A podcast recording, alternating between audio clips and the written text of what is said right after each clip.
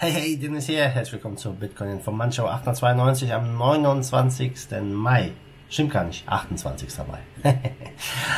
ja, wir sprechen heute mal wieder über Grayscale, denn die sind weiter auf massiver Bitcoin-Einkaufstour und über einen möglichen ja, Abfall der Bitcoin Hashrate, denn in China scheint es so, dass das BTC Mining dort jetzt dem Ende zugeht. Wir beginnen mit dem Preis und ja, von gestern auf heute hat der Bitcoin einen schönen Satz nach oben gemacht. Wir stehen jetzt aktuell bei 9159, gestern noch bei 8,8, also schon mal ein gutes Zeichen. Aber ja, wir sind noch lang nicht hier an den 10.000, über die 10.000. Und ja, alle wisst es ja, solange wir die 10.500 nicht knacken, ja, ist der Bitcoin immer noch in einem Abwärtstrend. Und das muss sich ja erstmal ändern, bevor wir hier wirklich groß bullish werden können. Aber ein bullisches Zeichen ist natürlich Grayscale. Grayscale Investment Trust. Ich hatte vor paar Tagen schon mal darüber gerichtet, dass sie ja ein Drittel aller neu gemeinten Bitcoins kaufen. In, äh, Q1 diesen Jahres war es so.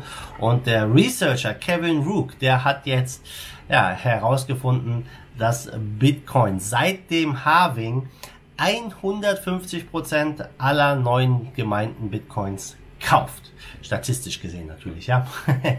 und das ist schon ziemlich crazy. Das Halving war ja am 11. Mai.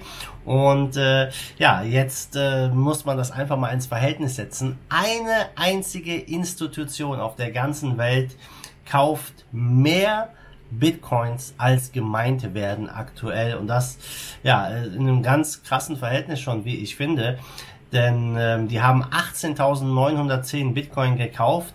Es wurden aber nur 12.000 neue Bitcoins gemeint. Eine Institution. Also ich könnte mir gut vorstellen, dass Institutionen früher oder später hier mit auch andere Institutionen mit auf den Zug aufspringen und dass dann der Preis wirklich nach oben ausbricht und förmlich explodiert.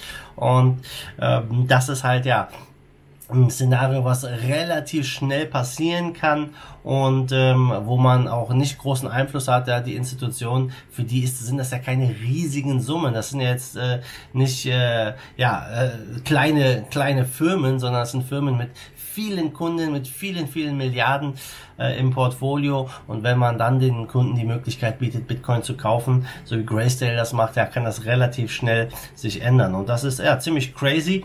Ähm, wir hatten ja hier letztens mal gesehen, dass Grayscale circa 30 Millionen US-Dollar pro Woche ausgibt hier für Bitcoin.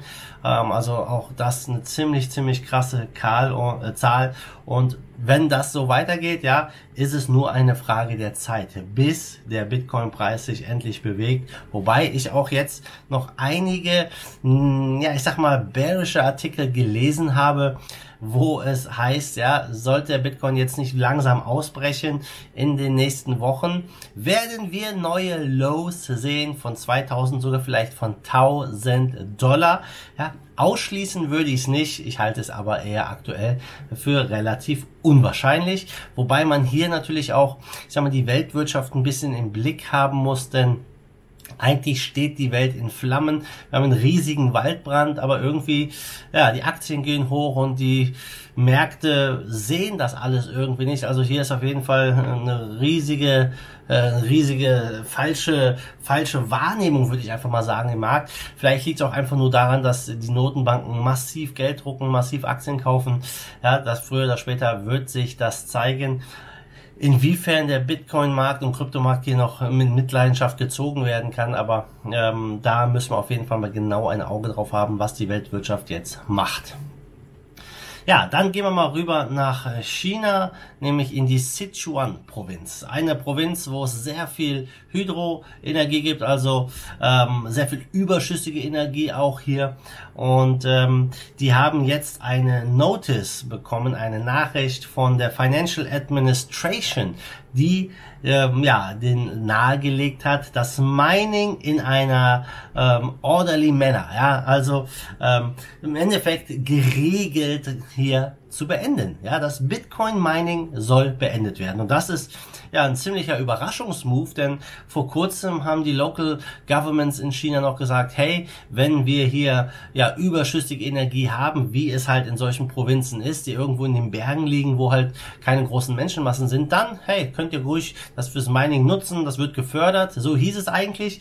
Ja, und jetzt äh, genau andersrum. Vielleicht ist das ein Zeichen dafür, dass China jetzt bald bereit ist, seine digitale Kryptowährung voll auszurollen.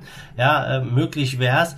Jeden Fall ist das ziemlich crazy, denn die Sichuan-Provinz hat knapp 10% der weltweiten BTC-Hashrate und das ist noch, das ist ja ziemlich, ziemlich krass, wie ich finde, ja.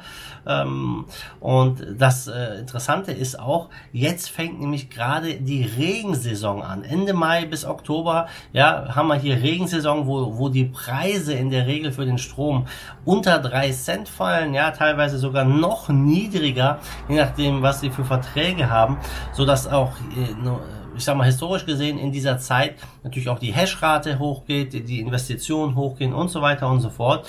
Und sollten die sich nicht daran halten an diese Order, ja, dann steht auch drin, dass die letztendlich hier mit dem Law Enforcement, also mit dem äh, mit der Polizei und allem drum und dran reinkommen, die Anlagen dicht machen und das abverkaufen. Also sie haben jetzt die Chance, das aufzulösen, die Miner zu verkaufen und zu sagen, okay, wir beenden das in dem und dem Zeitraum. Sollten sie sich nicht dran halten, ja, dann könnte die Operation hier, die Mining-Operation von der vom Staat letztendlich zerschlagen werden und ich glaube, das ist in keinem Interesse. Auf jeden Fall ein ziemlich krasser Move, wie ich finde. Gucken, was das für Auswirkungen noch hat. Vor allem jetzt auch im Hinblick aufs Harving, wo die Miner eh gebeutelt sind, weil der Preis noch nicht nach oben gegangen ist. Und jetzt mit der Regensaison, also ich glaube, das ist ein ziemlich strategischer Move hier von China, das Mining hier jetzt ein bisschen, äh, ja, ja, kann man so sagen, zu beenden. Kommt es wirklich dazu? Das, das äh, ist halt die Frage. Ähm, wird sich zeigen. Es ist ja oft, oft auch so in China, wenn von oben eine Order kommt, bis die unten angekommen ist, kann eine ganze Menge an Zeit vergehen, äh, laut Infos.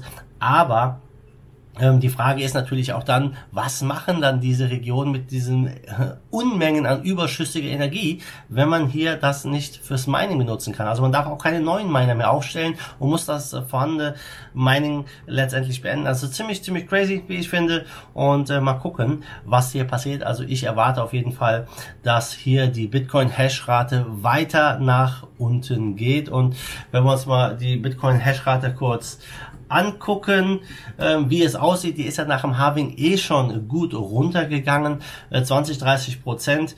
Und äh, aktuell, ja, äh, wir standen, ähm, lass uns mal genau gucken, ähm, vorm Halving am 10. Mai am 9. Mai waren wir noch bei 121 Exahash.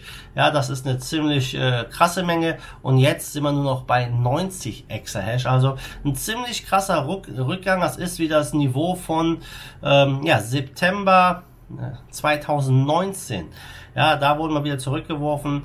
Ähm, du siehst hier auf dem Chart, also ziemlich crazy, was gerade da abgeht. Ich erwarte weitere Mining Hash Rate Rückgänge. Guck mal auf den Markt, wir stehen bei 255 Milliarden, Bitcoin Dominance 66 Prozent und in den Top 10 leuchtet alles grün bis auf Tesos.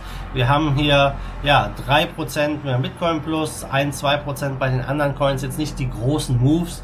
Äh, Top-Gewinner aber hingegen ist zu gestern ist Elektronium mit über 20% Kurs plus. Top-Verlierer ist Theta mit 23% im Minus. Also Leute, das war es von mir. Ich bin raus für heute. Ihr wisst, was zu tun ist. Lasst mir ein Like da, gebt mir einen Thumbs up und wir sehen uns dann morgen wieder. Bis dahin, macht gut, schwenkt den Hut. Der zweite Force of Evil in Bitcoin and Cryptocurrency we trust. Bam.